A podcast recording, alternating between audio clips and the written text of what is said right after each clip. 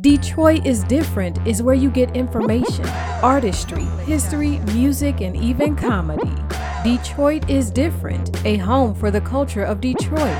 Visit online at DetroitisDifferent.com today. All right, it is a Thursday, March 8th, 2018, back in the Detroit is Different podcast studios. Um, I'm joined by uh, two women that have uh, ushered and are big homies of mine in a couple of different things that I do. As a lot of people still uh, look at some of the work that I've done being tied to justice, uh, human rights, and that's kind of connected to their brother, uh, one of my big homies, Chokwe Lumumba. But Chokwe's lineage and his work that's tireless, uh, that was and still exists to this day, kind of is connected through family bonds. As any, any and everything about Chokwe Lumumba included these two women and a lot more of his family, always anchoring, always being around. I have Mama Atari and Mama Shoshana. How are you today? All right, Kari, how are you doing?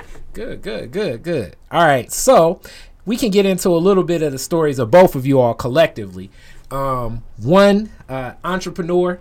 Um, when uh, a lot of people just recently went to get their dashiki and their kufi and their um, their jewelry and different African garbs, and people were asking, "Where do I get this? Where do I get this?" Mama Atari's owned a shop that's well known right in the heart of Greektown uh, for years, uh, where you can get African wares. Mama Atari.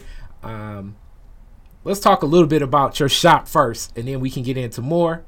But let's talk about your shop. Why is it important to sell African wares? Okay, um, correction. I am the manager of Djenne Beads and Art. Mhm. Uh, I've worked there for approximately 23 years. It's actually African owned Okay. by uh, Muhammadu Sumare, who is from Mali, West Africa. And he tells people I'm the owner. So that's where the confusion comes in. And I ask people, well, why did you think I'm the owner? And they say, this big, tall African man told me you're the owner. And I says, okay, uh, except for when it comes to the rent and customer complaints, then he's the owner. so he is the owner, and I am the boss. Okay. Owner and boss. So I'm corrected. Okay. 23 years. What led you to uh, be in this shop and what's important about African wares getting to people? Well, um, I am a history major, not a historian, and I it Africa intrigues me more than any other um, continent that I have um, researched. Uh, the beginning of everything, the cradle of civilization. Um, and I'm found out Mother Africa, if something happens to her, it's a wrap for all humanity because we literally cannot exist without our mother's fruits. She has 80% of the raw materials on the planet Earth and uh, the history. Uh, so, what I found interesting is that I can't trace Africans to anyone who preceded them. Mm-hmm. And uh, the oldest remains of any human uh, was discovered in um, the Horn of Africa between Ethiopia and Kenya, a book called Lucy, authored by Leakey and Leakey, mother and son archaeologists, anthropologists, 15, discovered the remains of a female who stood about four feet high, who looked very aboriginal. They know she's black from her DNA, and they estimated her uh, composite after they put it together to be approximately three million years old. And um, I understand only a pure blooded African woman can produce the DNA of all humanity. So it's indisputable now uh, what humans were the first. And everyone who's Asian, Hispanic, or Caucasian would ha- have black blood in them. Uh, that's if they're human. Mm-hmm. Yeah, and uh, definitely when you get into like the whole concept of anthropology and what does exist, depending upon what you study and what you look into, uh, just the ties is. Anyone would tell you that civilization starts in Africa for not just people, but all forms of life is birth from Africa. And and maybe if I make Curry, um, maybe you can kind of like um, connect the goods and items that you uh, you and Muhammadu sell to the history. Right. We sell authentic African imports, and uh, Africa trades with the world more than any other continent, and uh, the Chinese, China more than any other country.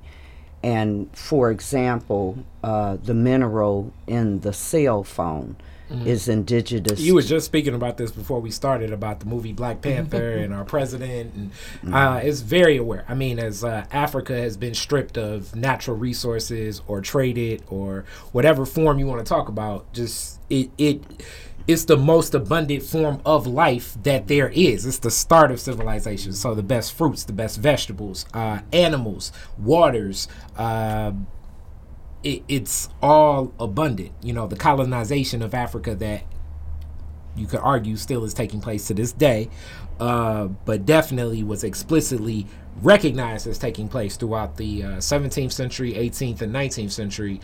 Uh, Africa is abundant with any mineral, any uh, any um, any fabric, and then often what's uh, what's taken back, and that's kind of what you're wearing now is it's the knowledge, it's the wares, it's the the artistry of the wares that I think makes African fashion, jewelry, um, you know, any other cultural artifact interesting. Exactly. Um, I find it intriguing that every um, culture on earth I can trace back to a tribe in Africa where that tradition originated. And uh, as far as the mineral in the cell phone being indigenous to the Congo only, but on the cell phone it doesn't say Africa anywhere, as well as the space shuttle does not say Africa anywhere, but the fuel that shot it to the moon, titanium, only comes from Africa and South America, but it's African titanium, the fuel for the space shuttle. And also, um, it, trying to exist without our mother's fruits would be trying to breathe without trees, which is not possible because the trees, uh, giant vegetation as such, is pulling the carbon dioxide out of the atmosphere and replacing it with oxygen so that we can exist. So if something happens to our mother, then it's a wrap for all humanity because we she is the most tropical climate on earth uh, cotton, for example, is truly the fabric of our life, and our uh, European uh, slave uh, captures understood that cotton, Africans were the originators of it and could pick it and weave it into fabric.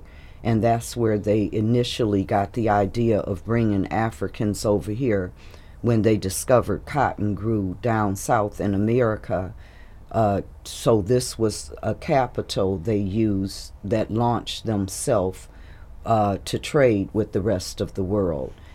And um, there's just, um, you know, many, many things that in America, black, white, Hispanic, uh, Asian, uh, you we have been miseducated and uninformed about what Africa has to offer. The gold in the microchip is from Africa. And um, it's so many things, too countless um, to you know mention at this time. But uh, the movie, uh, the Black Panther movie, I was very pleasantly surprised that the writer was conscious of the fact at the very end when uh, the reporter asked um, him, the star of the movie, uh, so what could a farmer do, uh, you know, for us? And he, he grinned because um, he didn't understand that the whole world, um, what Africa has to offer, that, that we need, that we literally cannot exist without.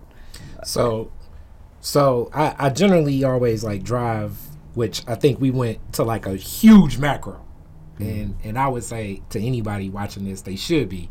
If you're watching Detroit is different, chances are you're sort of connected to me, and they definitely should have at least humbled themselves to the idea that all civilization starts through Africa. So it's some ties to something that is African. Um, and just family ties. I generally start there. What what brought your family to to Detroit? What's what's your ties to to the city? Why Detroit? Why have um, how did your family end up in the city? Um, well, from my understanding, um, during the Second World War, in the middle of the Depression, uh, a steel mill closed down in Alabama and put thousands of black men out of work. And they were coming to Detroit uh, in hopes of finding employment at Ford Motor Company. Uh, simultaneously in Mississippi, a coal mine explosion put thousands of black men out of work. So they headed here to Detroit to uh, find employment. Initially, So you have family in Mississippi and Alabama. well, not in Mississippi, but in Lafayette, Alabama. Uh, my mother's uh, first cousin, Joe Louis, who became during the same period the heavyweight champion of the world.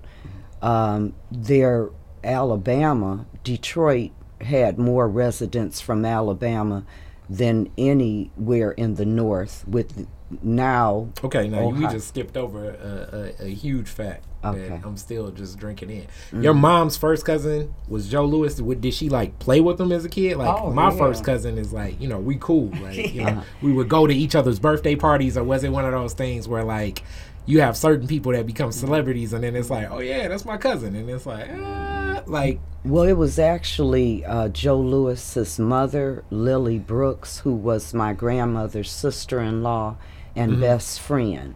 So Joe Louis's father was one of my grandmother's brothers. There were thirteen children, and um, so when Joe became the heavyweight champion of the world, when black people were full of despair and some hopeless, it would take Berry Gordy to explain at eight years old when Joe became the heavyweight champion and he saw his parents cry and they were listening to the radio and joy. yeah, Uh, he saw the joy in black people uh, faces. He decided at that moment in his life, at eight years old, when he grew up, he was going to bring joy uh, as well. And he even Oh, it was it was more than that. Joe Louis, I mean the Brown Bomber. I mean he was a legend. And then like like many legends, the IRS definitely did not honor his legendary status the way it should have, you know, and and when you talk about World War II, I mean that whole concept of um, I mean, Joe Louis was the black figure embraced most in that World War II fight out on. Uh, I even have like in my slideshow like some of the some of the ads that they would use, uh, juxtaposing in your generation Muhammad Ali taking the stance to not fight in Vietnam. Right. Well, Well, let the record show that Joe Louis, uh, he donated over a million dollars of his boxing expedition money to the United States military, enlisted, and they're going to tear Joe Louis Arena down in Detroit. However, Cobo Hall remains open with the name Cobo of a former mayor of Detroit who embezzled over two and a half million dollars while he was in office from the city of Detroit, died of a heart attack. His wife fled to Arizona with the money, and no law enforcement ever went after her, and the money was never recovered. And Muhammad Ali, one of our greatest icons, he said that Joe was the white man's uh, black man because he was against uh, the military. Mm-hmm. And I say if it wasn't for Jack Johnson, mm-hmm. officially the first black heavyweight champion of the world, uh, who they wouldn't initially recognize him as that, it wouldn't be a Joe Louis. Mm-hmm. And there wouldn't be any Muhammad Ali if it hadn't have been for Joe Louis. Let, let, let, I wanted to um, add something to, you know, you said you played with your cousins and did mm-hmm. my mom play with her cousins? Well, a couple things. Um, my grandmother was a Barrow. Joe Louis' last name is Barrow.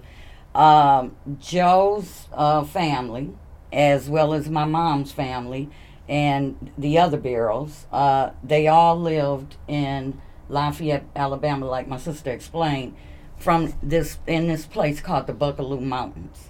Mm-hmm. And um, the Buckalew Mountains. I didn't even know Alabama Buckalew had. Mountains. that sounds like yeah. the South. hey, hey, look that up because um, my dad used to tease um, my mom sometimes and say, "Oh, this is my uh, country girl from the Buckalew Mountains," and we thought he made that up you know, that's how uh, country is all get up. No, but actually, we're planning a sojourn there, uh, and we have cousins who are still there. there. So yeah, that's true. Mm-hmm. But um, as my sister was explaining, uh, when Joe started his career, um, his his family moved first uh, to Detroit, as well as some of the other uh, uh, siblings, his father's fi- siblings. Then at one point, uh, Joe's mom, Lily Brooks, uh, called my grandmother, her name was Donnie, and my grandma had 12 children of her own and three stepchildren. She was raising all 15 of them. And she said, Donnie, get on up here, girl, and bring some of them youngins with you. So that's when uh, my mother uh, and and our, you know her family moved. Your mother was one of the youngins. Uh, well, no. She was she was, that, she no. was 13 years old, and there is a book called Joe Louis and mm-hmm. Louis Armstrong, mm-hmm. and it's a picture of my mother in the book. And the reason her picture's in there, the book explains proof of the Native American heritage because my mother looked very Native American. Mm-hmm. And I don't understand why they called him Joe Louis when that was his middle name, and his last name was actually Barrow. And of course, as most of us, um, you know, our great grandfather was a, a, slave owner, and then these were his children, you know, children. But Lily Brooks, my grandmother's best friend and sister in law, as Shoshana was saying, she told her after the steel mill closed and uh, so many black men were out of work, you come on here to Detroit. And she said, well, I, uh, I, I have no way to do that. And Lily Brooks said, I'll pay the train fare for all of the children who aren't grown yet. Mm-hmm. And she said, um, she said, Lily, I could not let you do that for me, my grandmother said. And Lily Rebook Lily Brooks uh, replied, Child, Joe done gave me so much money, I don't even know what to do with all this money. Mm-hmm. But my mother uh, was one of the older. Uh, so, so, this was after he was a champion uh, yeah. that you all were sent for, and your name, your your family's also connected. Well, I know with Taliaferro to uh, right. Booker T. Washington, but before we even get to that, mm-hmm. let's get into your mom being 13, moving to Detroit. Mm-hmm. What was that like? That move? Did did she tell you that move from Alabama to Detroit, like the different feel? Um, and how you know how did she embrace it? What did it feel like? Okay, well, actually, mom didn't uh, she may have come up to Detroit, but she moved around with the one the older sister, uh, Betty. Uh, they went to Ohio and, and, and other places. Um, and mom helped c- take care of um, uh, the uh, big sister's uh, son, uh, Pierre. So mom wasn't here in in Detroit.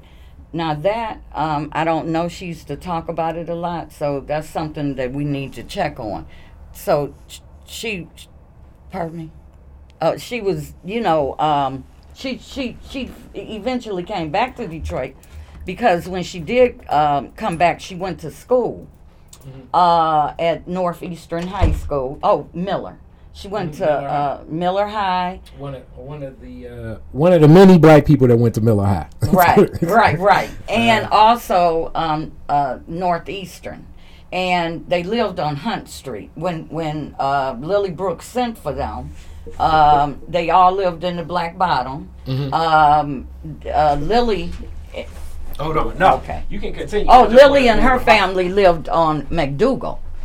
Uh, and my mom's uh, family lived on Hunt Street, uh, which you know is in that that that area, and um, and then uh, most of them went went to Miller uh, High School.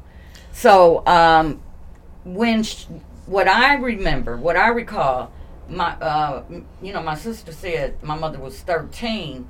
She may have arrived here when she was three, 13, but then she moved on with the older sister, and she came back, and then she did do her high school uh, years here.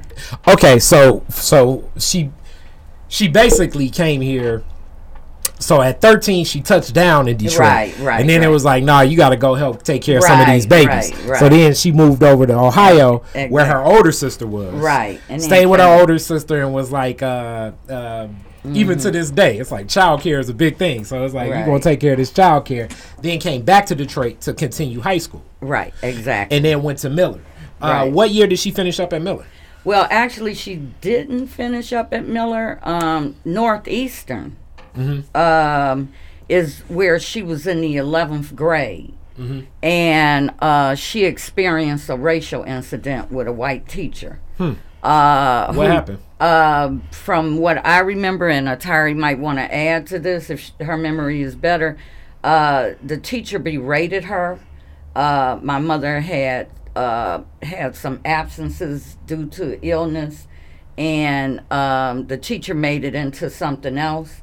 And um, she just publicly, or you know, in in front of the uh, class, uh, hu- humiliated her. Do you remember any more about that? Um, I can remember my mother being physically very beautiful, and a lot of women were very jealous of her. She was very quiet, soft spoken. When she walked into the room, all heads would turn, and um, many men were wanted to marry her. And my mother Yeah, that was, was the, that was the Marion era. Yes, Yeah. and, Shoshana, Shoshana That nodded her was- head like, yes, yes, it is not happening today. No, no. and she was constantly approached by photographers and people who were uh, wanted to know Guys do been using that line for that long. yes i want to make you a movie star but um, what happened um, when at the greystone ballroom in the black bottom because joe louis was responsible for uh, investing a lot of money in different entrepreneurs. I assume everything because he was somebody, and this is one of those arguments I have. When you're somebody seen as having money, you get, you know, you, you, you, you, you pool a lot of the good ideas because people need that money to as the Right. lead investment for whatever it is. So this is where one of my arguments that I make about uh, why the wealth gap and the disparities continue to exist, especially for certain families, because you know some of the people with the best ideas for the best investments will come. I think mm-hmm. we as a people, when you're the black person like that, like I often mm-hmm. say, you know, LeBron James still has poverty in his phone because he's still connected and he does a lot of stuff in Akron. Uh, I've seen some of the work he does in Akron personally, mm-hmm. but you know it it's tough. So I can only imagine that everybody was coming to him with Mm-hmm. Well, any yes. ideas, and some of them just like any business. Some businesses work, some businesses don't. It's just Well, Joe life. had a second grade education, and he was very generous. And um, I know his youngest sister of the eight children, Vunis High, who was um, at Central High School, the oldest, very first Detroit public high school. High school. Um, she was a teacher and counselor there for years. He paid for her college education. And then it's ironic that uh, my son would ev- uh, later become the coach of the basketball team at Central High School.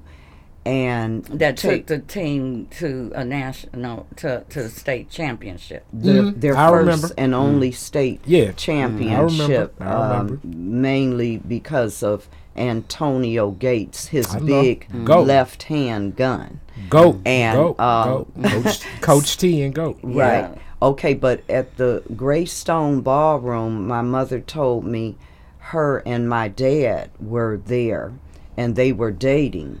And uh, my da- uh, yes, courting, and and my dad, who ha- had a high school diploma And what- from what- Northwestern High School, That's that's And my he- school. That's you know. yeah. Okay, and he boxed for Northwestern, and my dad, that what was unusual for a man of his age who was 80 years old when his journey on Earth ended, uh, 2001, to even have a high school diploma.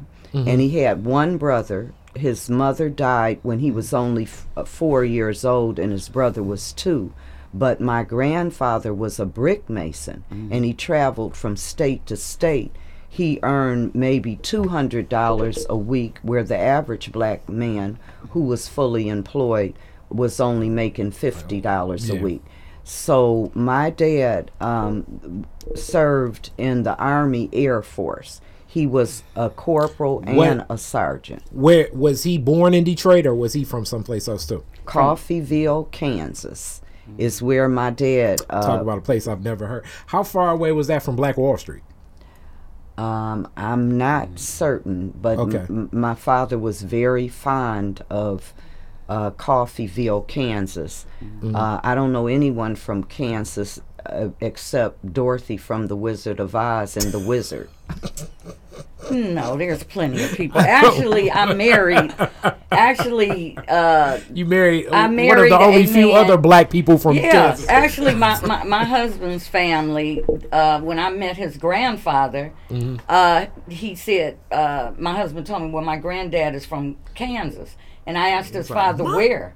He said, Coffeyville. I'm like, oh no, that's where my grandfather's from. Hilarious. Yeah, and what was so interesting, Hilarious. he asked me about not about my uncles, my grandfather's brothers, Mm-hmm. but he asked about one of the uncle's wives. now that's a whole nother story. I don't know, but you were telling him about what happened at the At Grace. the Greystone Ballroom, Mm-hmm. um, my dad Where was the Greystone Ballroom? in the Black Bottom. I, So somewhere- was it near Hastings Street? yeah, I think so. Oh, okay, because uh, Dad went to get Joe Louis to bring him to the table to meet his fiance, and um, he came over to the table. So table. one second, wait, wait, time out, time out, time out, time out. I'm explaining. Your dad walked over. no, No, this I'm I gotta my explain. dad. Okay, my father trained at the Brewster Center Right. too. Okay. He was, uh, you know, and he got trophies for boxing. Mm-hmm. Okay, so Joe Louis trained at the Brewster Center. Mm-hmm. So when he, they were both at the Greystone Ballroom at an event. He brought my mother, and when he brought Joe to the table to meet her, he said this was his fiance, and he said, "What you talking about? This my cousin, and you better be good to her."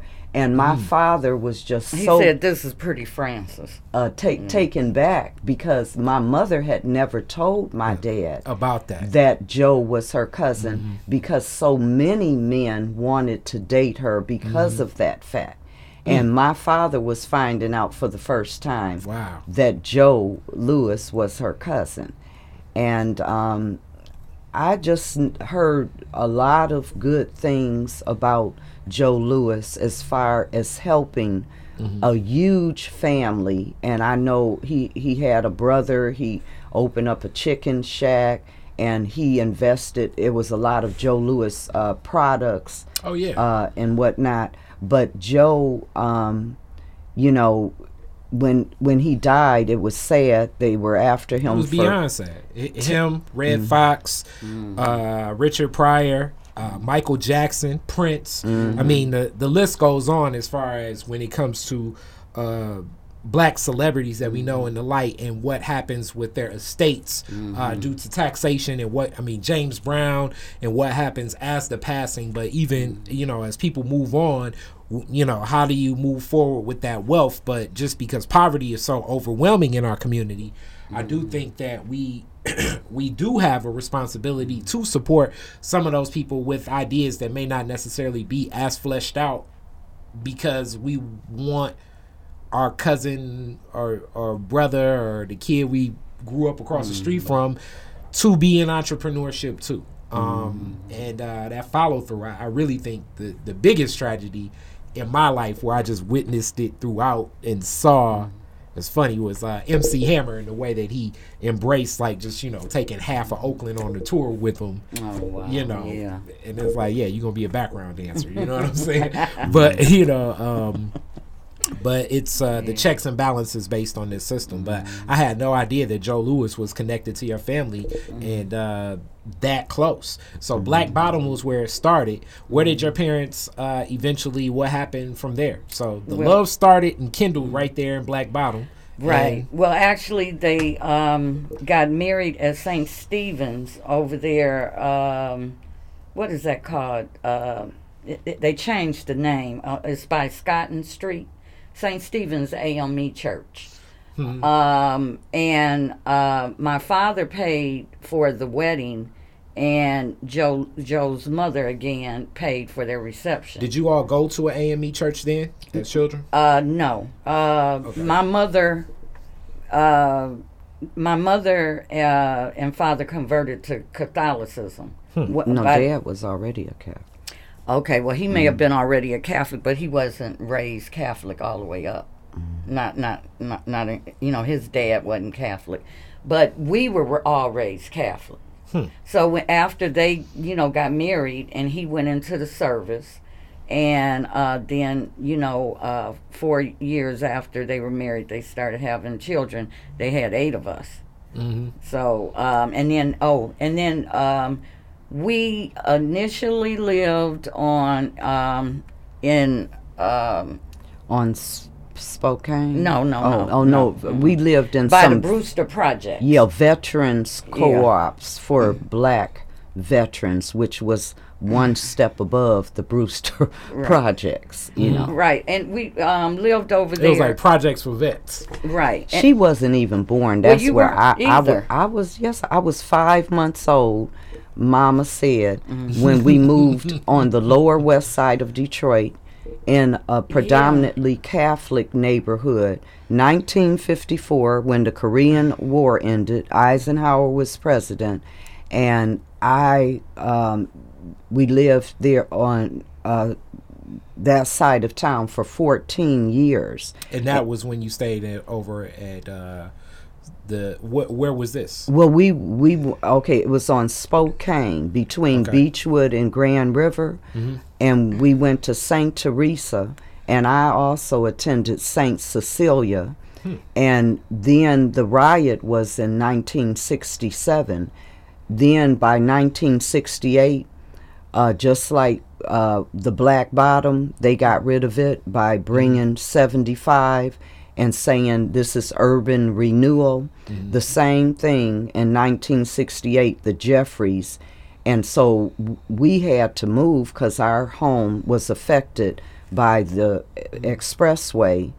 And then um, we So moved. ninety six came through where yes. where your house was. right Because I'm no- thinking like I know that area, but I'm thinking to myself like I didn't even realize, and I'm like that makes sense.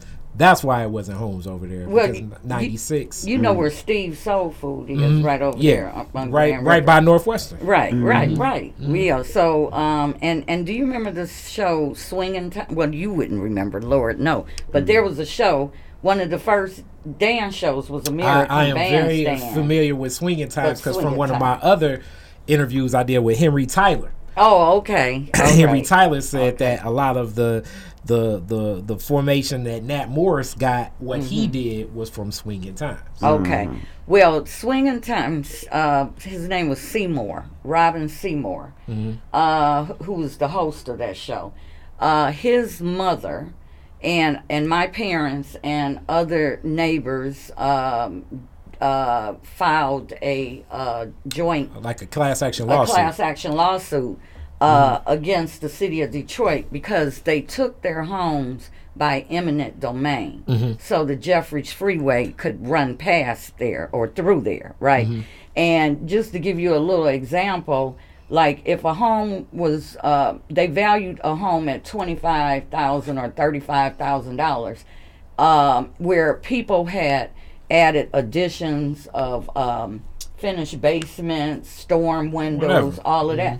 They didn't give them anything. And by the way, those homes were uh, four or five bedroom homes. Some of them.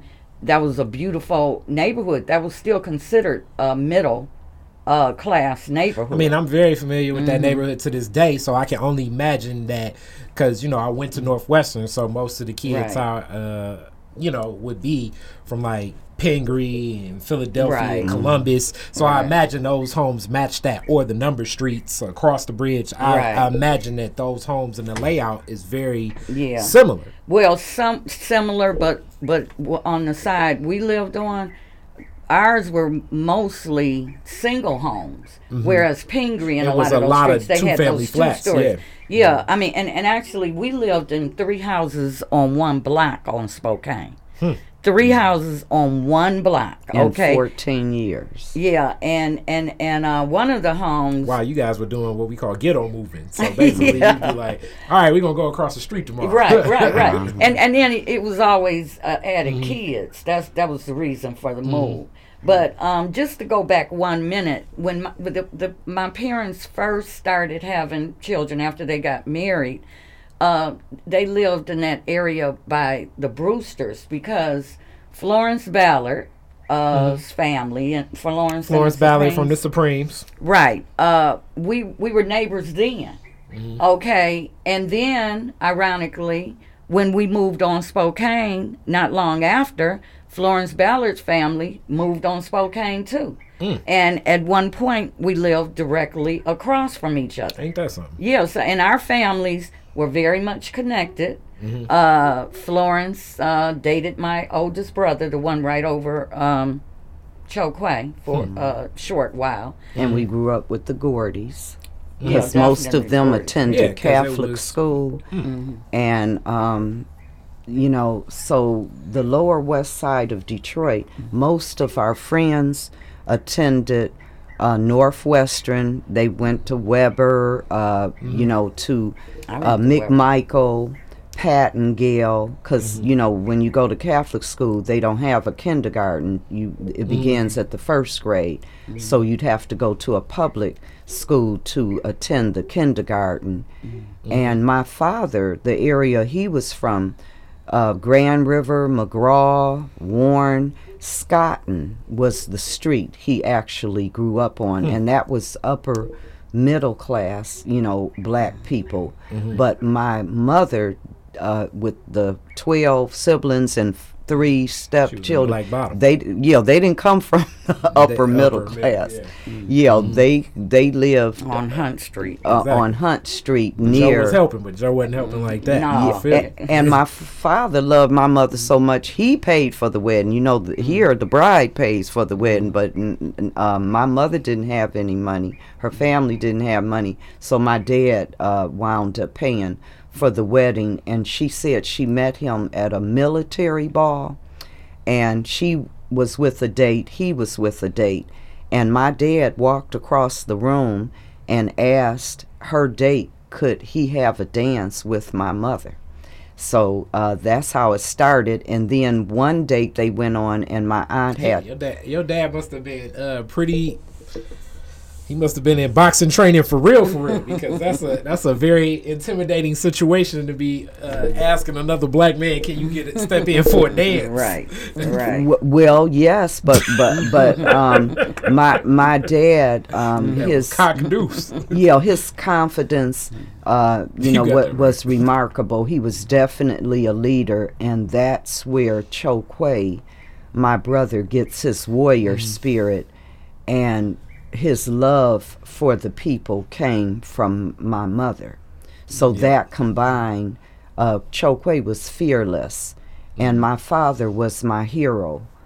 I don't know any man personally that I could say I'm a witness to his courage. I Mm-hmm. never seen my father back down. I always I seen him see- yeah, stand yeah, up. Because I'm gonna I'm definitely get this disclaimer for for the Mm-hmm. young gentlemen listening, especially in 2018. Kari does not stamp any trying to step in and say, "Can I get a dance?" Mm-mm.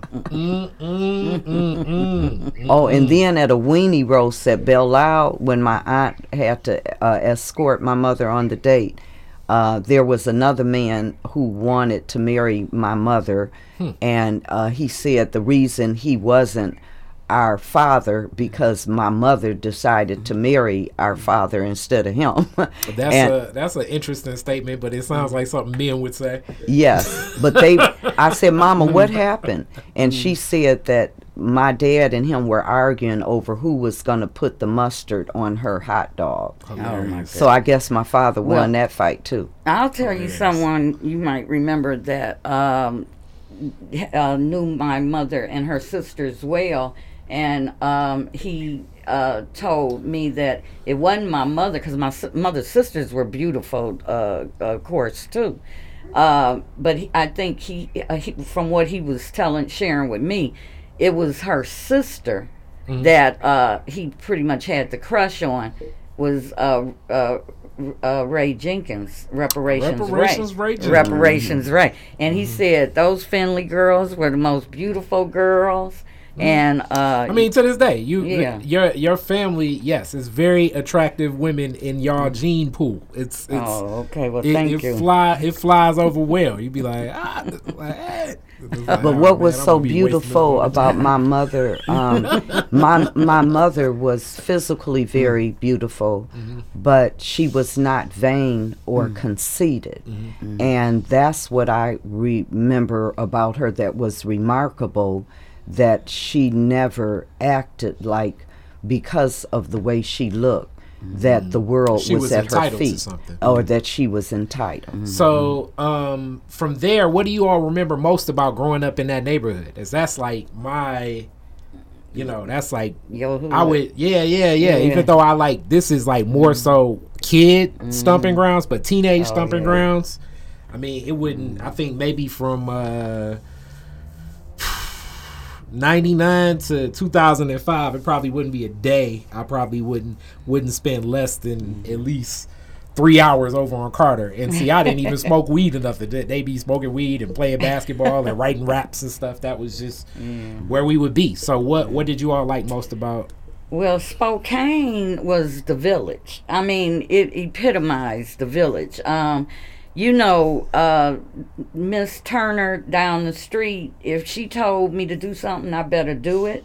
Uh, M- Miss Oglesby uh, uh, across the street, she organized the youth and made sure we were uh, active all the time um, you know, uh, the uh, Mr. Bell and Mr. Peterson used to go down to Mississippi and uh, bring back, uh, or not not Mississippi, I think it was uh, Louisiana, and bring back sugar cane. And they was shucking the sugar cane in the backyard. And when they would bring, and they would bring back uh, peanuts and watermelon from Georgia, and it wasn't just for them. Everybody on the block came and got some.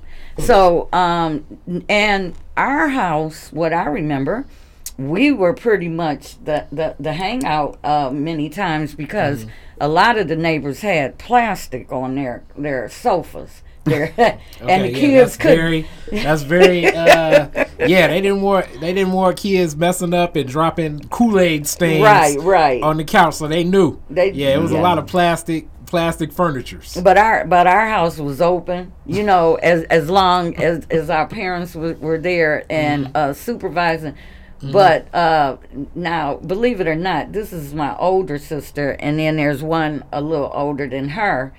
And um, when we became of age, uh, when they became of age to like boys, uh, Dad, oh, talk about, you know, uh, he kept a tight rein. And uh, right, the boxing came back into effect right. So sometimes uh, they couldn't have boy company, you know. But so sometimes when they, my parents would leave and go take care of business or whatever, boys would find their way over to the house. As boys as uh i've been that boy Well, let me tell you what my father had for him. He he and my grandfather, who my sister told you was a, a brick uh, layer, brick mason. They he- they built this wall. eight eight feet, a eight foot wall. And, and and one day, uh, my parents were on their way home because I got the phone call, and I, you know, they were telling me to lie, and I wasn't good at lying then.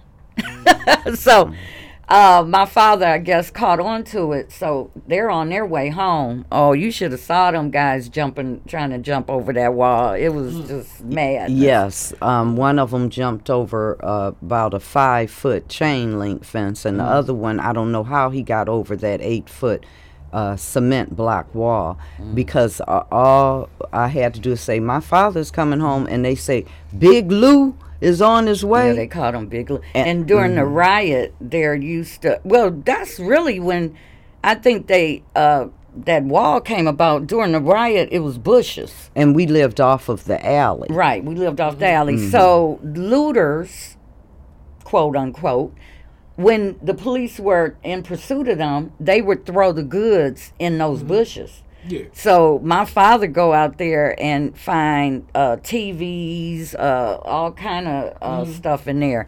And I, my father smoked cigars for a period, and uh, he found a box of cigars in there one day.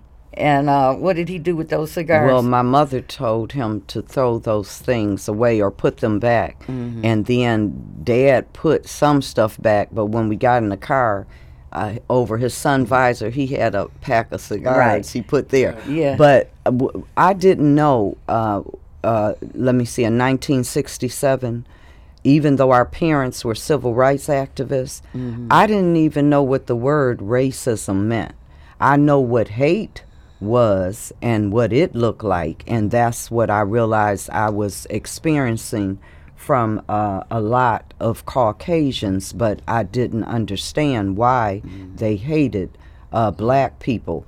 But um, in 1967, 12 or 13 years old, it was like a quiet storm. I saw rage in black people's faces, and all of a sudden, I saw this city burning. And I remember us living right off of Spokane, off the corner of Grand River, and next to an alley. Uh, this 17 year old boy named Billy Doughton, who lived over this Italian, it was no such thing as a supermarket, it was called a grocery. You go to the grocery, you go to a fruit market to get produce, you go to the butcher to get your meat cut up, to a fish market to get whatever. But these Italians that owned this grocery upstairs, it was like a loft, and Billy Doughton and his mother and his brother Keith lived there. So it's maybe about 9:30 at night and it's hot as I don't know what in July. I hear, I see two str- state troopers with guns pulled in the alley, and I'm looking out the window trying to see, and Billy Doughton was walking down the alley. He was ahead of them, and they said, Freeze, nigger. And he stopped. And they said, What are you doing out here after curfew? He said, I'm coming from work. I'm going home. It's not after curfew, which was 11 p.m. and this was around 9:30. And then uh, he says, "I'm going home." And they said, "Well, you better run, nigger." And all of a sudden, I heard shots. They shot him in the back. He was killed. And I remember, um, you know, things like that occurring. But previous to the riot, us growing up in that neighborhood with a block club and the extended family, and like Shoshana said, everybody chipped in. I So rem- almost as like a kid, you were insulated from a Exactly. lot of the direct racism that was going on. That I'm Right. sure um, your older siblings and also your parents did Right. experience, but as a child, you kind of stayed in that community, Right. that village, Right. And it was a different feel, Right. So after after that, where did you all move to? we moved to northwest Detroit, and actually, we were living in the Cooley School District, but I had already started going to Mumford High School, so Mumford uh, was closer to our home actually than Why, why didn't you go to Northwestern if you already started school? Um, no, because we, we moved out of that. Neighborhood, yeah, yeah, yeah. and unfortunately, we had to buy a new house. I was the first child of the eight children to have to attend Mumford. public school. Oh, okay. And they could no longer afford to pay our tuition because they had to get a mortgage. But the house that we lost, that they took by eminent domain on Spokane, my father owned that house free and clear. Now here you are, it, we're in a Jewish neighborhood now, you know, uh, Yeah, near Mumford, most Mumford, definitely. and they paid maybe ten thousand dollars for most of those homes thirty years previously, and were selling them for thirty thousand dollars. So we were, um, they were making a killing in real estate selling black people because when you move, you want to move to a nicer area, something that's offering more that uh, is safer, and that's what most uh, black people from the lower west side of Detroit. It wasn't just Northwestern; it was predominantly Northwestern. The people who were affected, who lived near there, but people, uh, Murray Wright, Chadsey, uh, Central. Uh, in 1970, Mumford won the city championship for the first time because they had all these black players on the team. Um, they had never won a city We, we, championship. we moved on Mark Twain off Outer Drive in between, uh, at that time, uh, Sinai and uh, uh, Mercy, Carmel. Mount Car- Carmel hospitals, which eventually, you know, Sinai merged with Mount Carmel, and that's Grace Sinai. But um, we lived right off of um, uh, Outer Drive, West Outer Drive. But it, how, how did that neighborhood feel differently? Like, was it a difference? Did you notice it, or was it just one of those things where, because you were young, it just Oh yeah, it was different because um, you didn't have the village. The village was gone. Uh, by the time we got on Mark Twain and Outer Drive, uh, we did meet some neighbors, um, like the our immediate neighbors right next door to us, right across.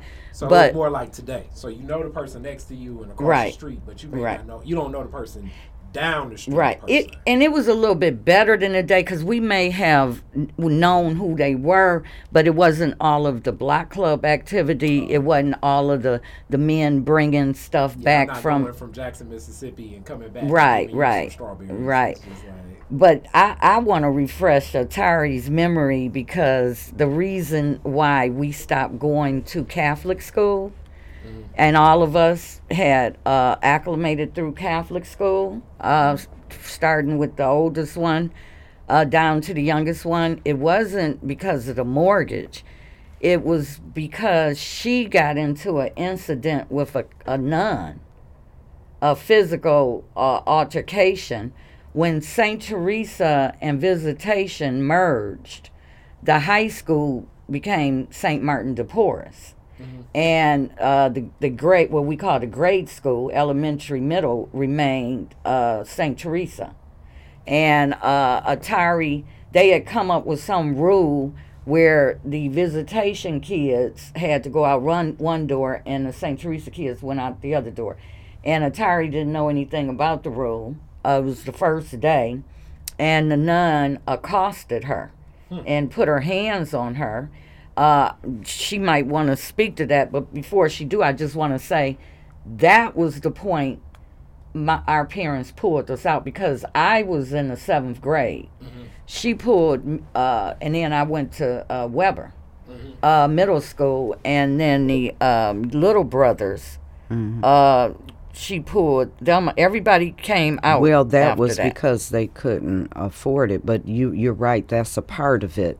Um, when I was um, in the eighth grade, and visitation uh, kids were being bused to Saint Teresa, and they called it the grammar school from the first grade through the eighth, uh, Saint Teresa visitation, and then the students who lived in our neighborhood on the west side had to be bused to um, St. Martin de Porres.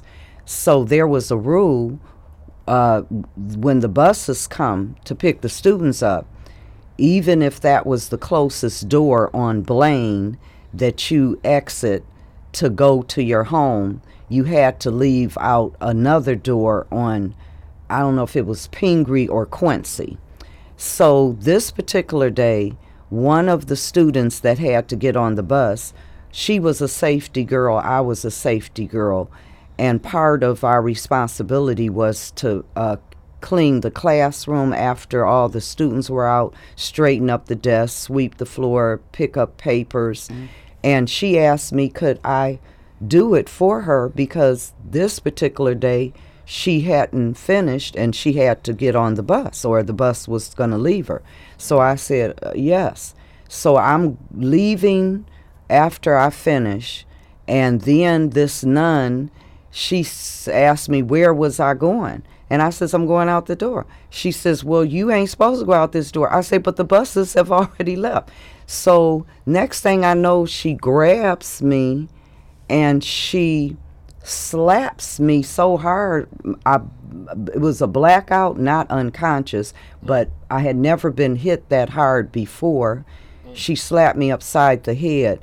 And then I reflected and socked her. I didn't mean to and knocked her glasses off, but I had never been hit like that before. So maybe that was my father and Joe Louis in me because I certainly socked her. And then next thing I know, for uh, hitting back when hit. Right. But then this other nun who I didn't even notice, who was standing at the top of the stairs watching the whole thing, she came down, grabbed me, twisted my arm behind my back, and the other nun had me on the other side, and they drugged me up the stairs and were calling me an animal. And I started crying. I didn't know what was going on. Then, when we got to the office, the black secretary from Tennessee, she was crying and wanting to know what's going on. She was afraid to do anything, but she was hysterical, not me. Then they took me in the office, mm, called my mother. My mother didn't drive, she had to walk up there.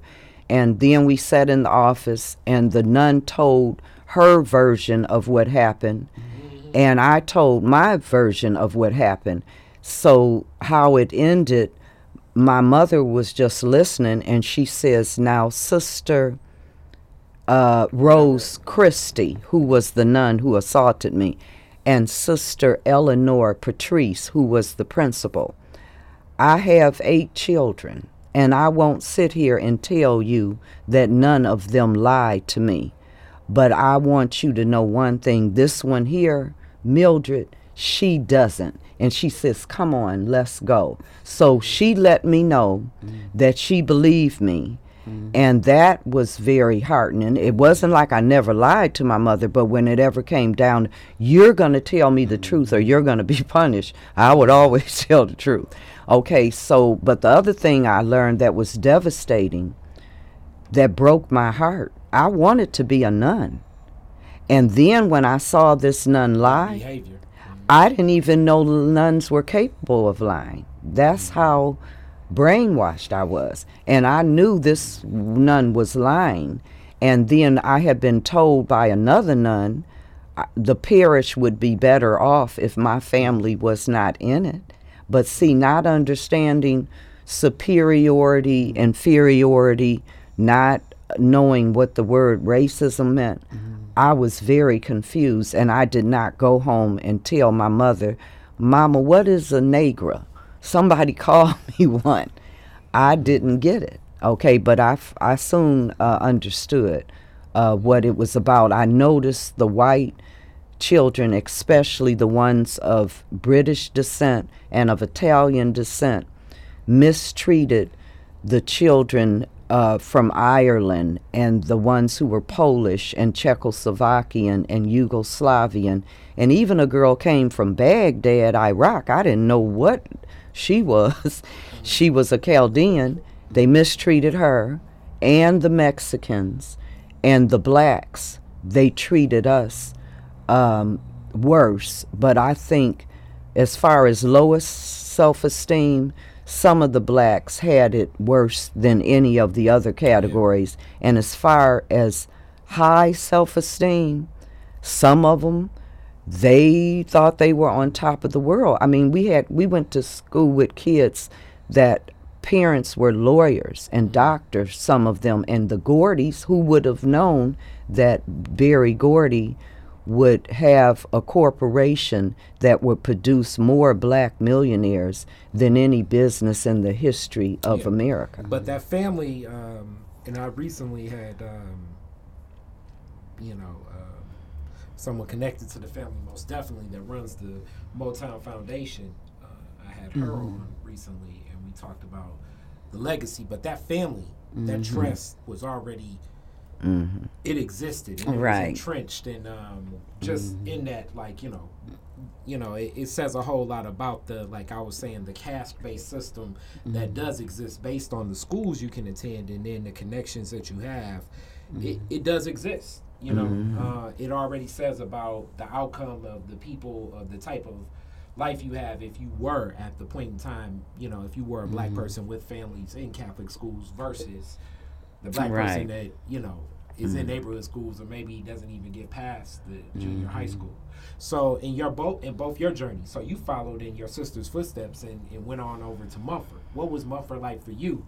As you know, now you're embracing. So you went through more public school than uh, you were the first Right. siblings to go through more public Yeah. school than everybody else. Because I also went to Winship and I went to Hamilton, uh, Hampton. oh, okay. Uh, yeah, um, because I kind of got kicked out because the boy. It's a true story. The boys went crazy when I came to the school. Boys went crazy. They did. I tell no tale.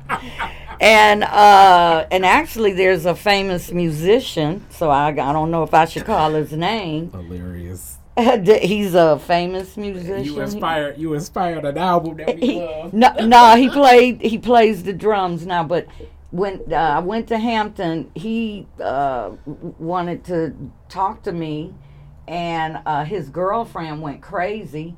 Uh, so she went and got with the. It was a little girl gang over there. That that that story has been happening and is probably happening Oh right now yeah, as we speak. yeah, yeah. Because I mean, it could have got serious. Because at one point, the gang wanted to jump me at the bus stop, and this boy, God bless his soul, who I understand is dead now, uh, he handed me a knife. I mean, they were getting ready to physically jump me, and um, no, so it turned out horrible. So. Uh, when the the uh, school officials got involved, Okay, one second. Time out for everybody listening. This is so. This is like such a classic ghetto story right here. yeah, and it happened you gotta long watch. time Your, you have to be mindful sometimes of where what you need presents itself. Right. That kid carrying a knife, he probably shouldn't be carrying a knife. But No. sometimes when you need a knife, hmm you end up with one. So continue. And it happened right there on the corner of Curtis and Livernois. There was a, a gas Ah, station man. there. Big, Big D's barbershop now. and I was walking home from school, the gang following me, and they gonna beat me up.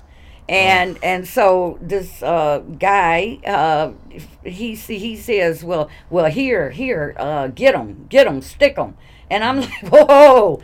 And and God forbid, um, I'm scared to death. I didn't know Yeah. what to do. Yeah. Um, but You're not experiencing knife fighting. no, and I'm by my, you know, I'm with the guy, but I'm the only girl, and it was like about seven of them, I think, that wanted to jump me.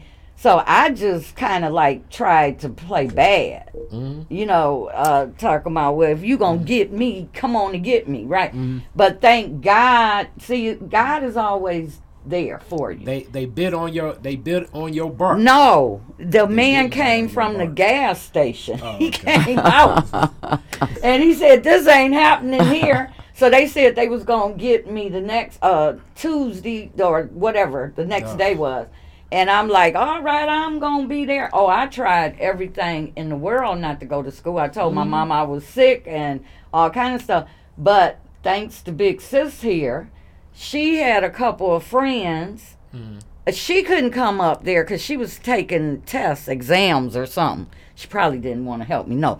But Hilarious. she sent she sent her girls up there, and her girls happened to have a reputation of uh, where these Street cred. Right, they had street cred. and this little middle school, because you know Hampton is a middle school. Yep. These girls coming from Mumford. So by the time they come up there, and then the boyfriends, because it wasn't just one boyfriend, it was several boyfriends. They, you know, uh, made the girls apologize.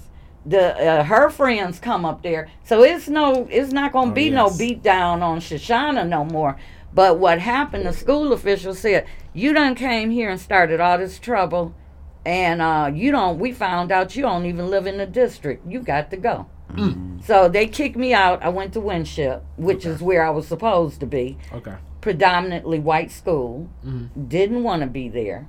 Uh, and what I learned there from white people was amazing. Needed the knife again. Right. and, and and my girls, as she's calling them, uh, from Mumford. Uh-huh.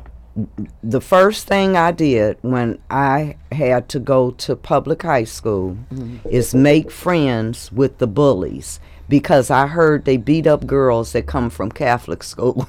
Mm-hmm. and Everything you said is so real. I went to. Mm-hmm. I mean, because it's just.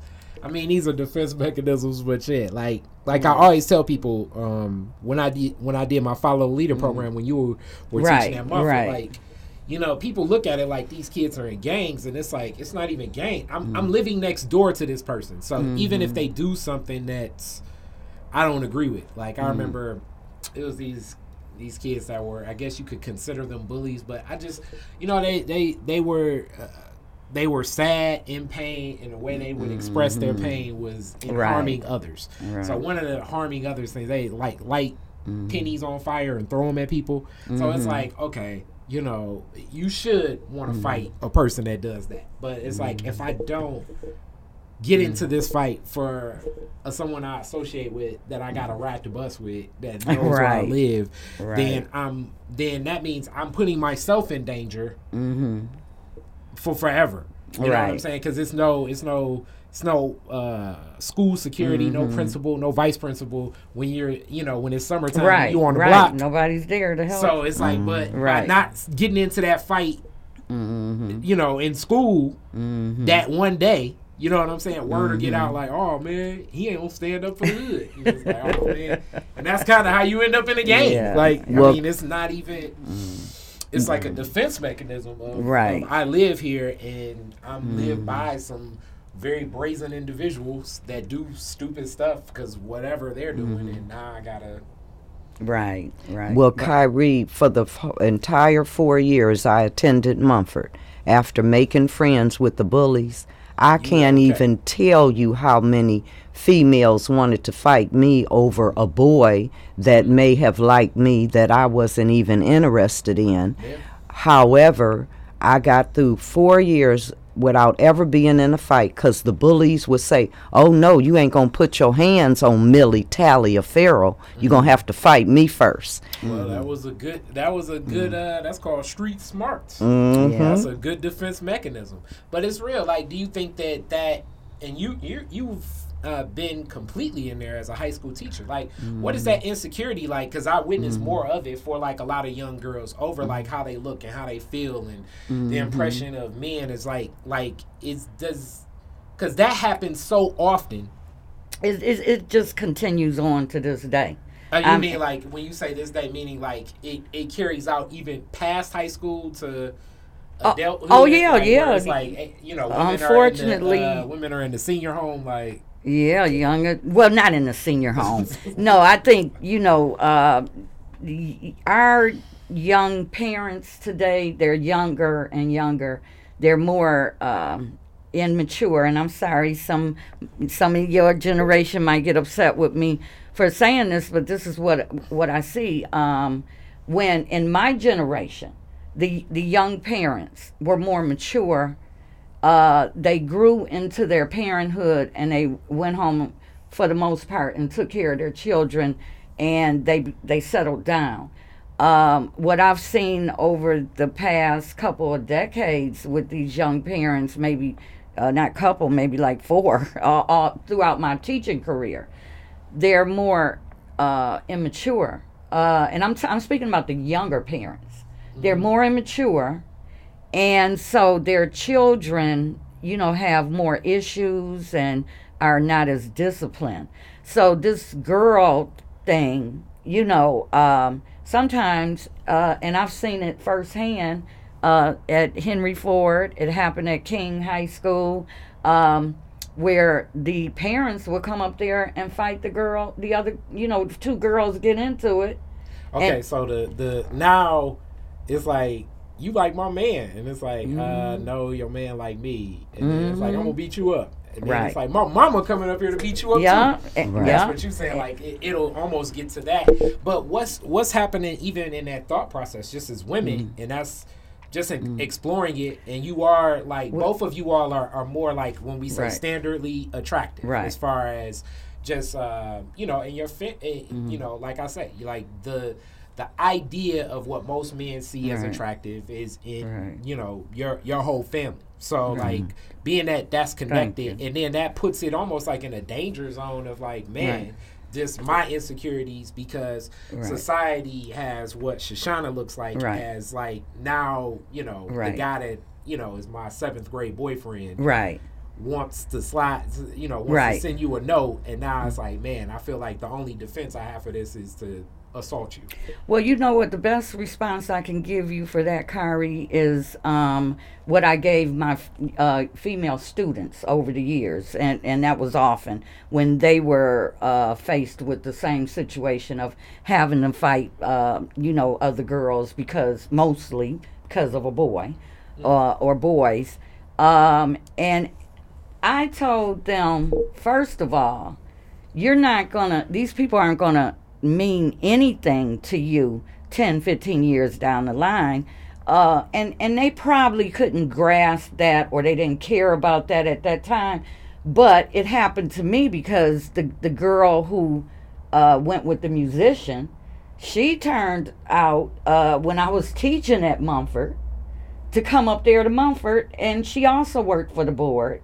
And actually, she had a, a, a higher position. She was in administration, you know, but it wasn't nothing. I mean, if she re- re- remembered, which I'm sure she did, and I remembered, mm-hmm. it wasn't about nothing. But the second thing, and this I think did, and you know, influence some of the girls. The man at the gas station that came out when that guy was trying to hand me the knife, mm-hmm. and I'm facing these girls, six or seven, that's getting ready to jump on me. He came out and he stopped it and he said to me, You're too pretty to get your face messed up. And I that's what I tell these young ladies. You know, not only that you're too pretty to get your face messed up, but it is not worth you sitting down going into some juvenile uh, facility over some mess like that. yeah because you'll be fighting every day right, in right. juvie. it'll go from a fight one day to Right. every day Right. and and like this this concept um and i definitely didn't think we Mm-hmm. end up here but now it's good to kind of just explore this in this world as um another one of the podcasts i have is with frida sampson uh reverend sampson's daughter Oh, okay. and we, we'll talk just about just the idea Mm-hmm. of like roles in women and i still feel like Mm-hmm. men really objectify women just because like societally the the only way i kind of understand the blindness that white that white people have towards racism is because i'm a man and i kind of Mm-hmm. see just in my own mind like how i see sexism and how i see women but Um, you all have had different fights, and we haven't even really touched. And I'm gonna have to bring you all back to talk and explore a whole lot more of. Um, you know, activism and but just being in families. Let's just stay right there in families. What do you think like um because you just talked about with women mm-hmm. and families just really aren't as present. Uh, our marriage is really not as present. Mm-hmm. Like, what role do you think men play? Like me, my homeboys. Like, what role do we play in relationships? Mm-hmm. If if in families in in this community today, because we're generally not present or as present in that space as husband or what what You want to go? Well, my dad was my hero, so mm. I have an example mm. of what a real man is. And it's quite obvious to me when I see I'm dealing with a male that isn't a real man. So that mm. it's very difficult for me to uh, have empathy because I don't have sympathy. No, I do not feel sorry for you. If you have no faith or belief in yourself, then you are truly hopeless. Um, Sugar Ray Leonard said, To be a champion means you have to believe in yourself even when no one else will. And I've never been a boxer, but I can only imagine if I'm fighting and I'm losing and everyone's cheering my opponent and they're booing me, I could throw the towel in and accept defeat, or I could keep on trying and I may become the victor. Uh, my dad and my mom, he- my mom always treated my dad like the king he was, and likewise, he always treated her like the queen she was. We had very good example that my parents were as good as they come. They don't come any better than them. And I know other couples I esteem as highly, who I've seen how they ran their households and raised their children. We had an extended family. We had neighbors. If I'm riding my bike, I'm nine years old, and you got to be 12 to ride it in the street. Before I get home, the neighbor done already called and my mother whips me. Then when my dad comes home from work, I get another whipping, and then my brother wants to punish me too. So it was like the things that occur now, they weren't occurring when we were children. The world was on our side. We it was like a loving community, arms wrapped around us. So we were secure. We weren't as insecure. If someone got murdered with a gun, that was one person we knew in the whole neighborhood in a year. Uh, an unwed mother, a teenage girl having a baby, that wasn't common. But the shame that was looked down on a person who had a, a person who was mentally challenged, a relative, and you put them out in the street, it was worse than than the shame of a, a, a girl being So- pregnant before married. okay because i guess this this just may be my my theory because i've i've been to a um i've been to a couple of different baby showers where jesus is the daddy and you be like All right. You be like damn y'all are y'all still ain't together but it's like man it's like, baby ain't even out yet but I get is am I just assuming this that like uh you know the when people say my grandma had 27 kids that a lot of kids got sent down south that really weren't grandma's kids like did was that happening like this is just a theory I got Uh, no, I don't. I don't think so. Too much. Uh, so you think it was just not as much pregnancy back in the day Right, right, right. I, I, I, I- I think that, uh, and actually, I see some improvement in your, you know, your generation on down. Um, girls are not getting pregnant as much. Um, there was a lot of pregnancy in in my generation, uh, and um, you know, I got married at a very uh, young age and pregnant, so I know it was a lot of pregnancy. But um, I want to address what you were saying about the, the, the brothers. And, you know, um, it, it upsets me and infuriates me to hear the media and and different folks always constantly talking about uh, black men are absent out of the home.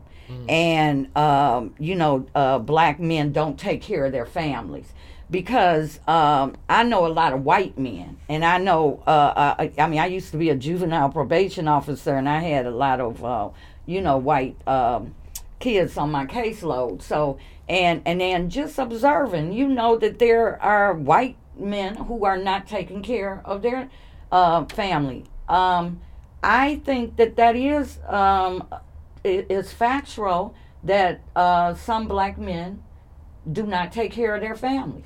But what I see, and I see it more and more, are young men like yourself, um, young men like you know, uh, Baba Jason Bread Scott. You know, Bread. Um, he does the T-shirts and stuff. But th- he's in your generation, and he has a, oh, a, guy, a, a whole boatload of kids. Okay, and um, and and then my daughters, they have friends, male friends who some of them are single fathers taking care of their children. So I do see some improvement in, in, in that area, and I think um, brothers should be congratulated. I think it's um I just think like when you talk about the reverence of that household, I'm just saying more so the marriage. I do see Oh, fathers being present um Mm-hmm. with their children. Um uh and then I see some that aren't like you know. I, it took a while to grow up, and then it's like, oh man, one of my homeboys is somebody that I looked at. Like, how do you end up? But then you understand the whole story because you see the relationship grow Mm-hmm. Right. or falter or i mean even even in this day like uh seeing like just with the passing of my mom and the passing of my aunt and then it just opens up different stories about family dynamics of like you Mm-hmm. know where things lie and what doesn't lie but just in that difference with marriage being an institution like does that still need to play a role? Yeah. do you think it should? Does it uh, not? yeah i mean uh, Over- because it just mm-hmm. in my generation like i, I mm-hmm. like let's put it like this. I don't go to many eh, as far as mm-hmm. a lot of my my black male friends. I'm not going to many weddings. Right. i will go to baby showers Okay. I more see. often when i'll go to I a Mm-hmm. see. wedding Well, over 80% of the households in the black community is manned by a woman. The father, 80%? You sure? eighty percent, uh, and uh, the father is either deceased, incarcerated, or walking around dysfunctional like a zombie in a trance from substance abuse. So I applaud the fathers who are being responsible, and they do exist. And I don't know exactly where it's at because I don't feel the father is any more responsible than the mother is as far as what that's their product. So whatever you produce, you have to be responsible for it. And I don't like hearing about the crackhead mama that abandoned her baby and never no mention of the father when I figure 50% of that baby is somebody else. So where's the the father at? And then it depends on your values. And what Shoshana and I are, are saying, we were raised with different values. Mm-hmm. We saw how beautiful a monogamous relationship could be when two people really wanted to get married, when they really wanted to have a family. And we also saw examples of children who came from homes where um, the mother or father was deceased. And the father tried to raise his four daughters uh, by himself, but it wasn't by himself, even if he never got married. And I'm thinking of four remarkable young women. Uh, one is Shoshana's best friend. When their mother died, his sister stepped in. Uh, I think it was his mother in law. He never got married again. But um, four remarkable young women because his father loved his daughters and he was responsible for them. Okay, um, I'm going to challenge Atari's uh, figure. I think that came out of white proper media propaganda, that 80%. I'm sorry. I don't believe that 80% uh, of the households are manned by women. Uh, because see what they're not putting taking in account in that figure is the households where women and men live together but are not married. So you know that, that that's not that's not right. And also, I'm going to use you for an example. You're in in this generation, and you came from a healthy, beautiful, loving uh pa- parent uh, parental you know parenting relationship you're uh outcome of that you and your sister Oh, yeah, yeah. okay so just like uh atari and i in our generation you are an example of it in your generation so of course it, you know this is my my my position marriage makes it better marriage is better It's ideal. yeah, it's ideal.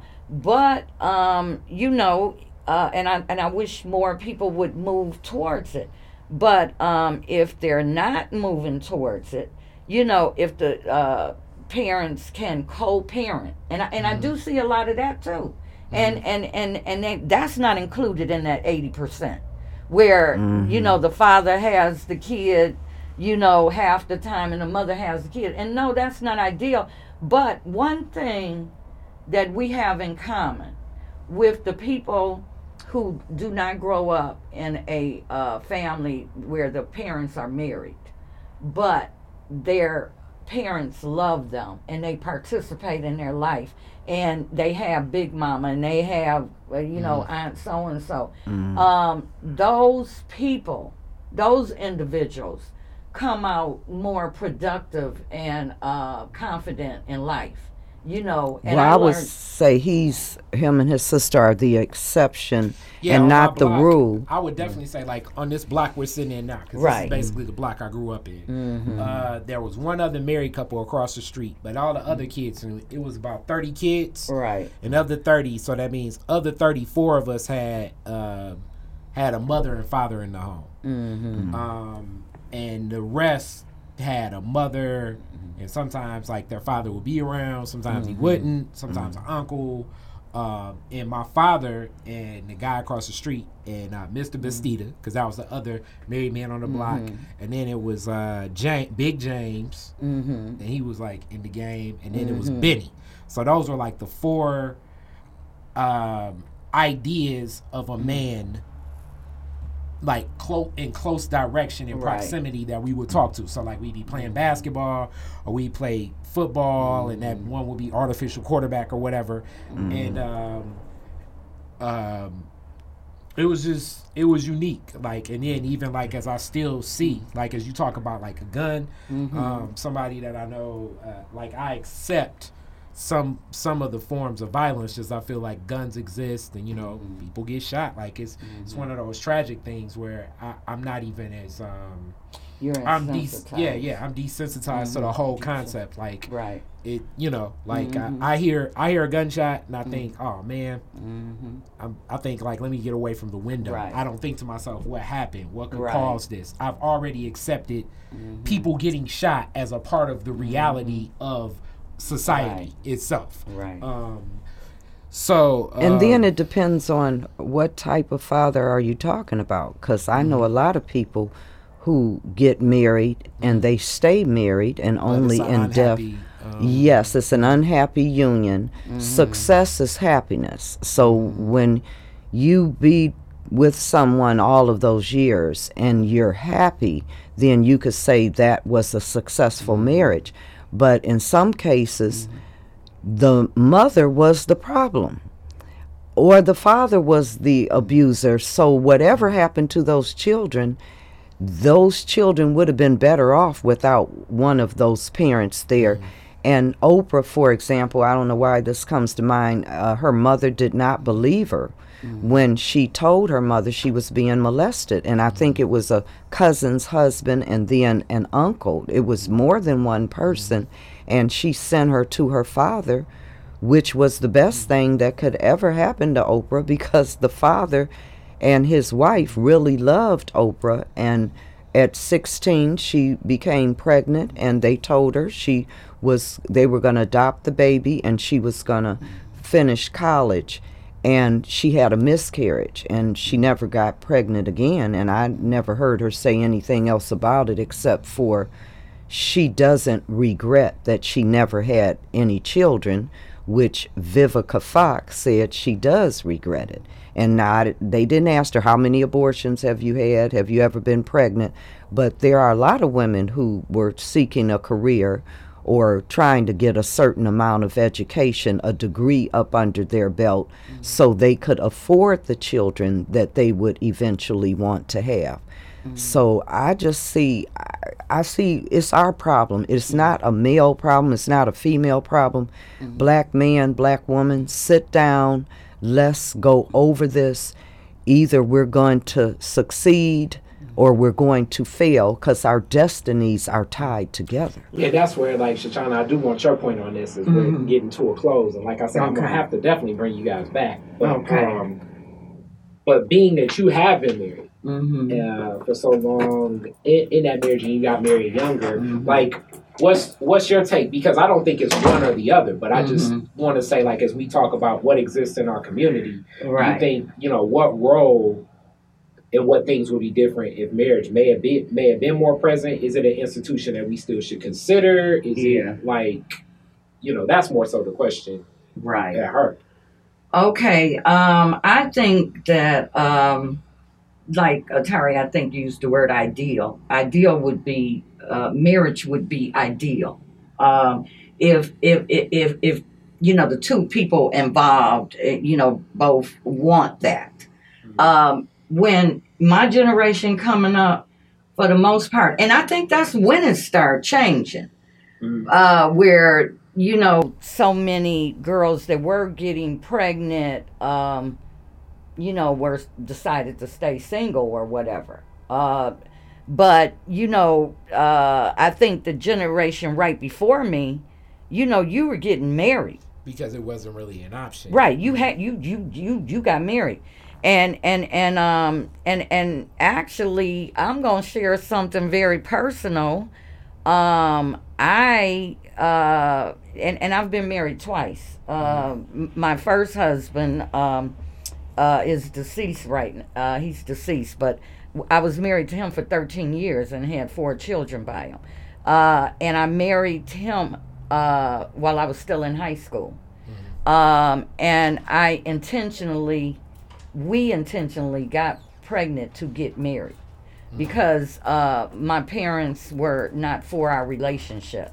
Mm-hmm. So us thinking that we knew it all, and of course we found out we didn't. Uh, thought, well, we gonna make this happen. Mm-hmm. So that was a way, and, and and certainly it did happen. We got sure married. Did. We got mm-hmm. married, mm-hmm. right? So, but then, um, and and my husband, um, the love of my life. Now I've been married. We've been married 27 years. Um, so I know the institution of marriage. I love the institution of marriage. I think is is is, good. Um, I think though, I'm gonna share with you my daughters. Uh, a couple a couple of my daughters uh, were with their uh, spouses. Mm-hmm. One, I think, for about 12 years before they got married. Mm-hmm and the other for a good seven years before they got married. Mm-hmm. They were living together, raising the children, mm-hmm. but then all of a sudden one day, okay, we gonna get married.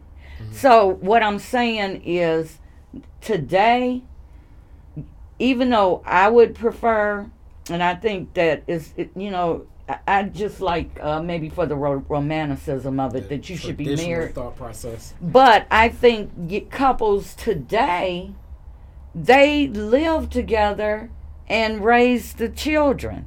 And I'm mm-hmm. not hating on them for that. As long as you are caring for your kids together, and and then if you find that you can't live together, but yet you co-parent. Mm-hmm. But yeah, things have changed, Kari. You're right. People don't get married like they used to, and um, I don't, you know, for various reasons, and some might be, you know, uh, legal reasons. Mm-hmm. Um, but I, I would encourage I encourage my daughters.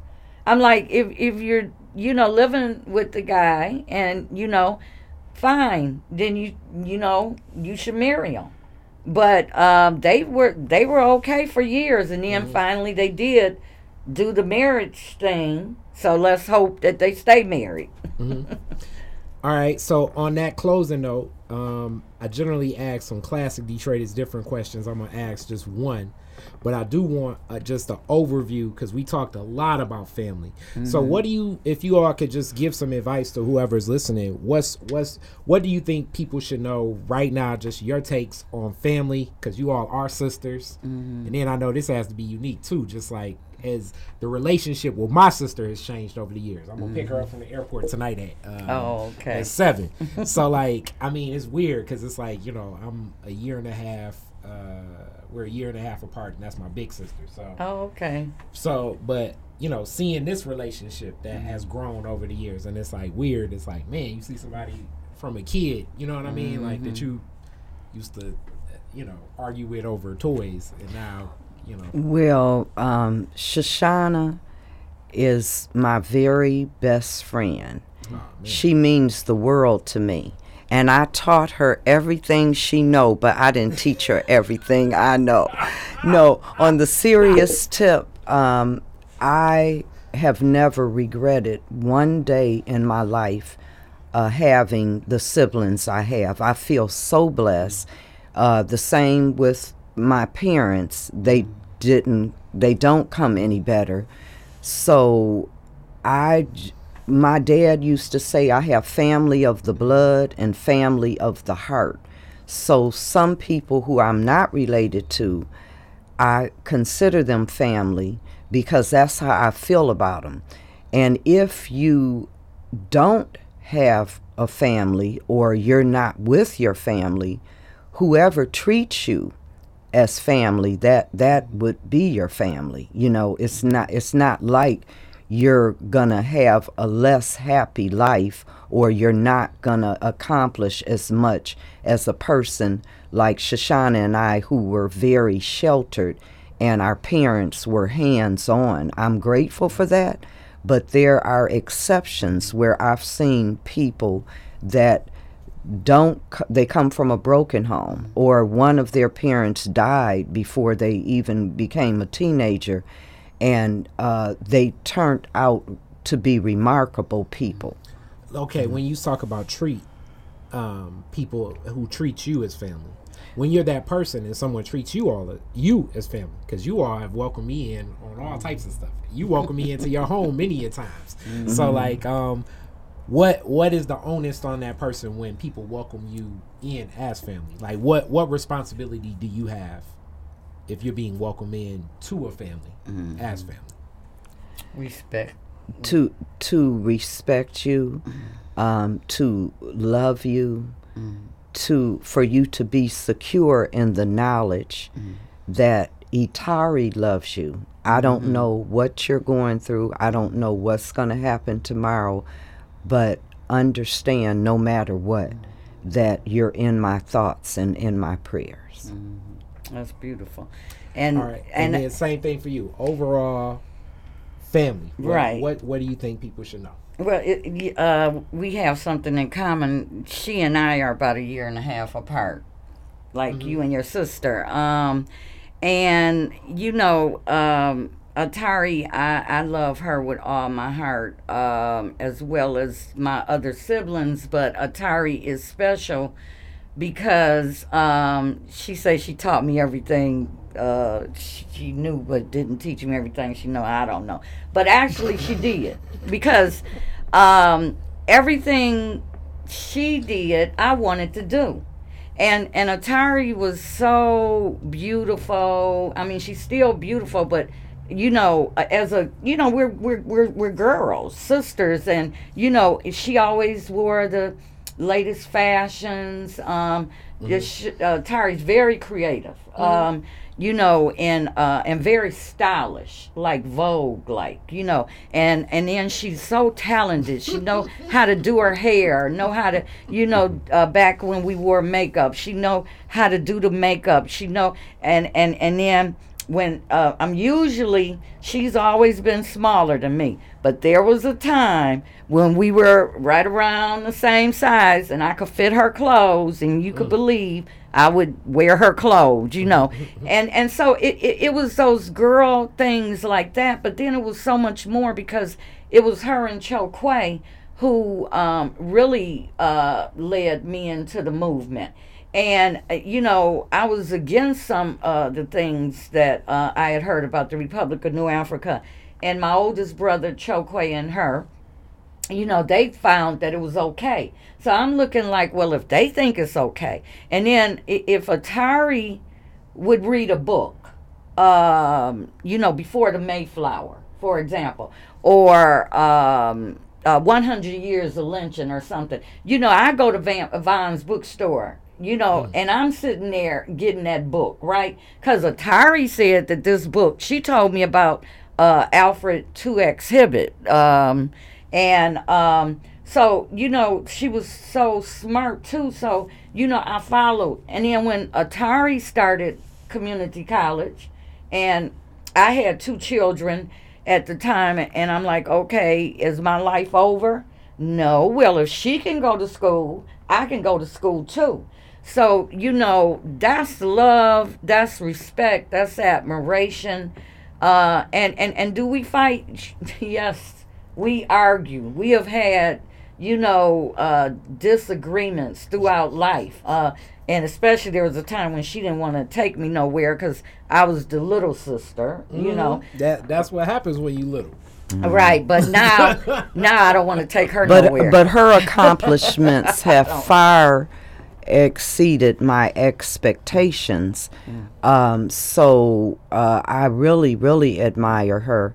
And then um, uh, she told me, me, my mother and um, me were her main care providers for her children. She was in law school, and they say most women with four children do not successfully get a law degree unless there is a built-in, uh, you know, nanny like a mother or an aunt, someone who shares the same values, and um, her children, especially Shauna and Maisha, we used to call the wrecking crew.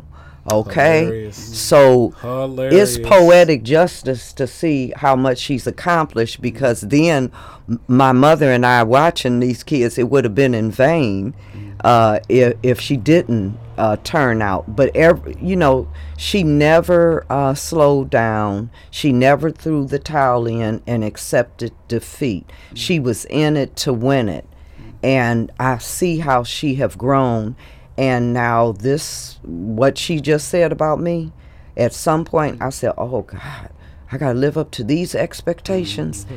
It was like I didn't know she felt that way about me, but the way she said she felt about me, that's the way I felt about my older siblings. Mm. I wanted to be like them. I mm. wanted to, uh, you know, have the success and the respect that they had from other people, and um, not just my family of the blood, uh, though my family of the heart, because it's some people that I know better than I may know a blood relative, and I feel the love for them that I feel for a sibling or you know or a cousin. And, and what I would like to leave um, with your audience, um, Kari, is that family is everything, and, and family is, is, is so instrumental in, um, you know, how an individual develops.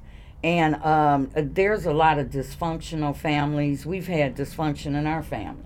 Uh, you know, there's all types of families, right? But as long as there is love there, then um, you know people will develop and grow and you know become uh, great in what it is that they want to do. They'll have that esteem, and just like you used to come to my little ninth graders, and, and when I was like, oh god, uh, climbing the walls. Um, Yeah, some of those kids, eh, some of the ki- main kids that wanted you to climb the walls just reminded me of me when I was making teachers climb the walls. yeah but it's like you you pretty much know and and maybe i got it from when i was a, a probation officer with juvenile court you, you you could pretty much identify the kids who had the family Yeah, and a strong network Mm-hmm.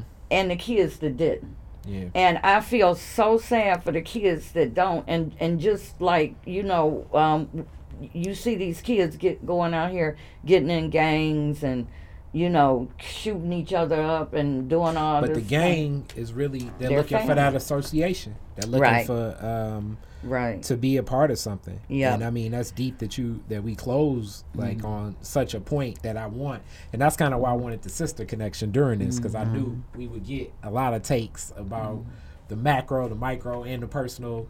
Uh, we didn't even dive into um, so much more, but I'm going to have to get you guys back. Okay. Classic Detroit is different questions that um uh your first cars, uh year, make, model and what year did you get it?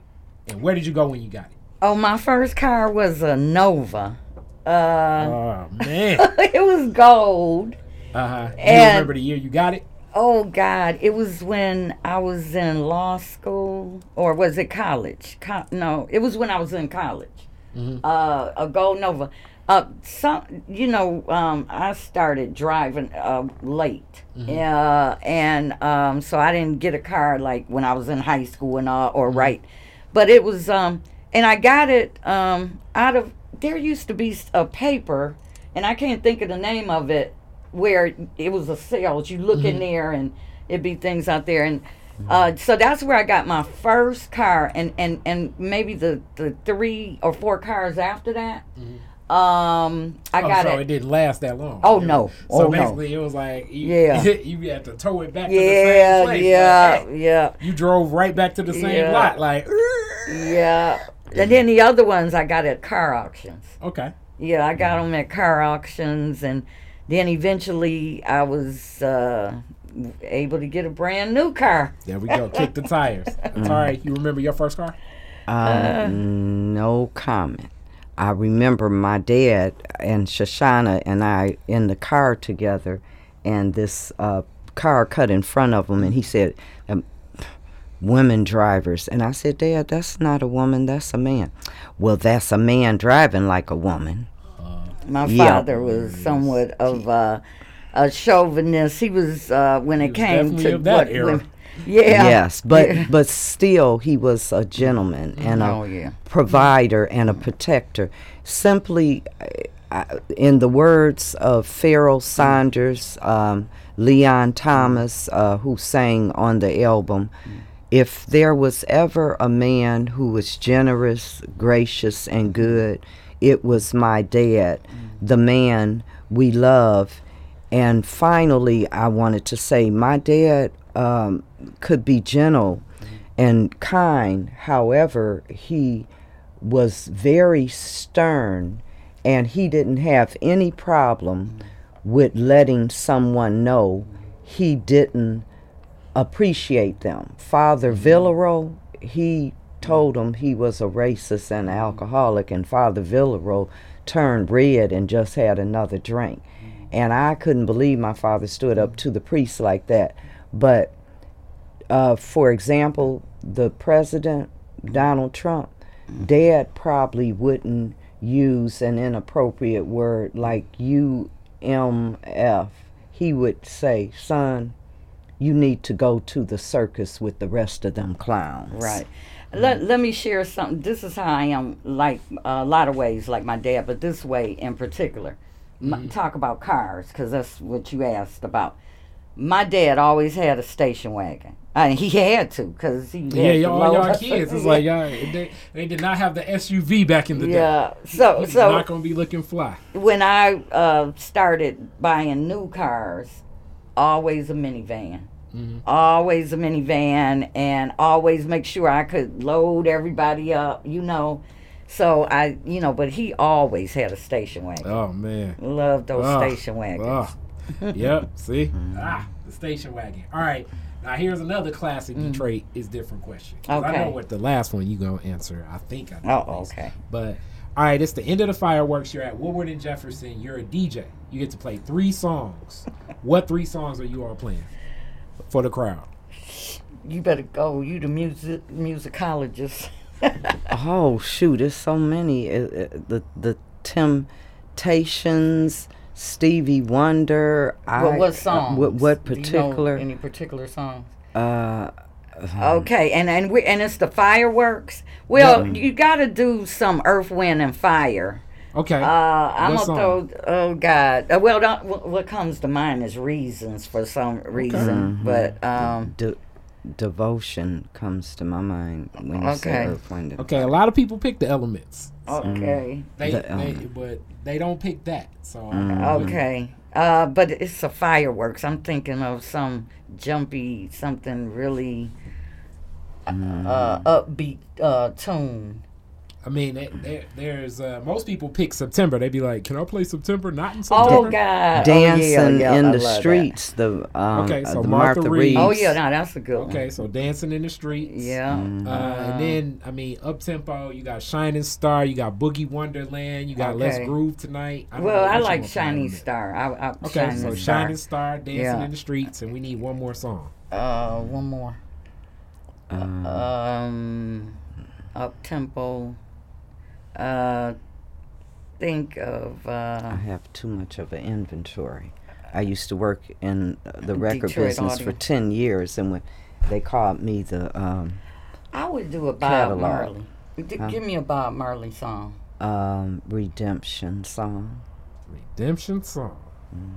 Or Or em- sang at your event. Yeah. e- emancipation. I, I don't know Mm. because Bob Marley he just had so I many. mean, yeah, every one of his Yeah. songs is like revolutionary almost. yeah, I probably would include a Bob Marley. So uh, there we out go. There. Yeah. All right. And then I always ask if you could rename Woodward after one Detroiter, who would it be and why? But I think I know who you guys would pick. Mm-hmm. Well, I'll pick Chokwe. Oh, you thinking Joe Louis? No, I think you guys will pick Chokwe Chokwe Lumumba Avenue Yeah. because Uh-huh. we did get them the name, um, you know, right Two at Cass and Warren, Mm-hmm. uh, where they were supposed to. It was supposed to extend from Woodward all Mm-hmm. the way to the lodge, uh, Chokwe Lumumba Avenue. Yep. So Chokwe, one of my big homies, family. You know, um, we gonna keep this thing rolling. Thank you all so much for uh, coming by. This was fun. This was fun. I might have to get you guys back. Thank you, Okay, Kari. It's thank been you, fun. Kari. Thank you for having us. All right. Yep. and making us feel so comfortable.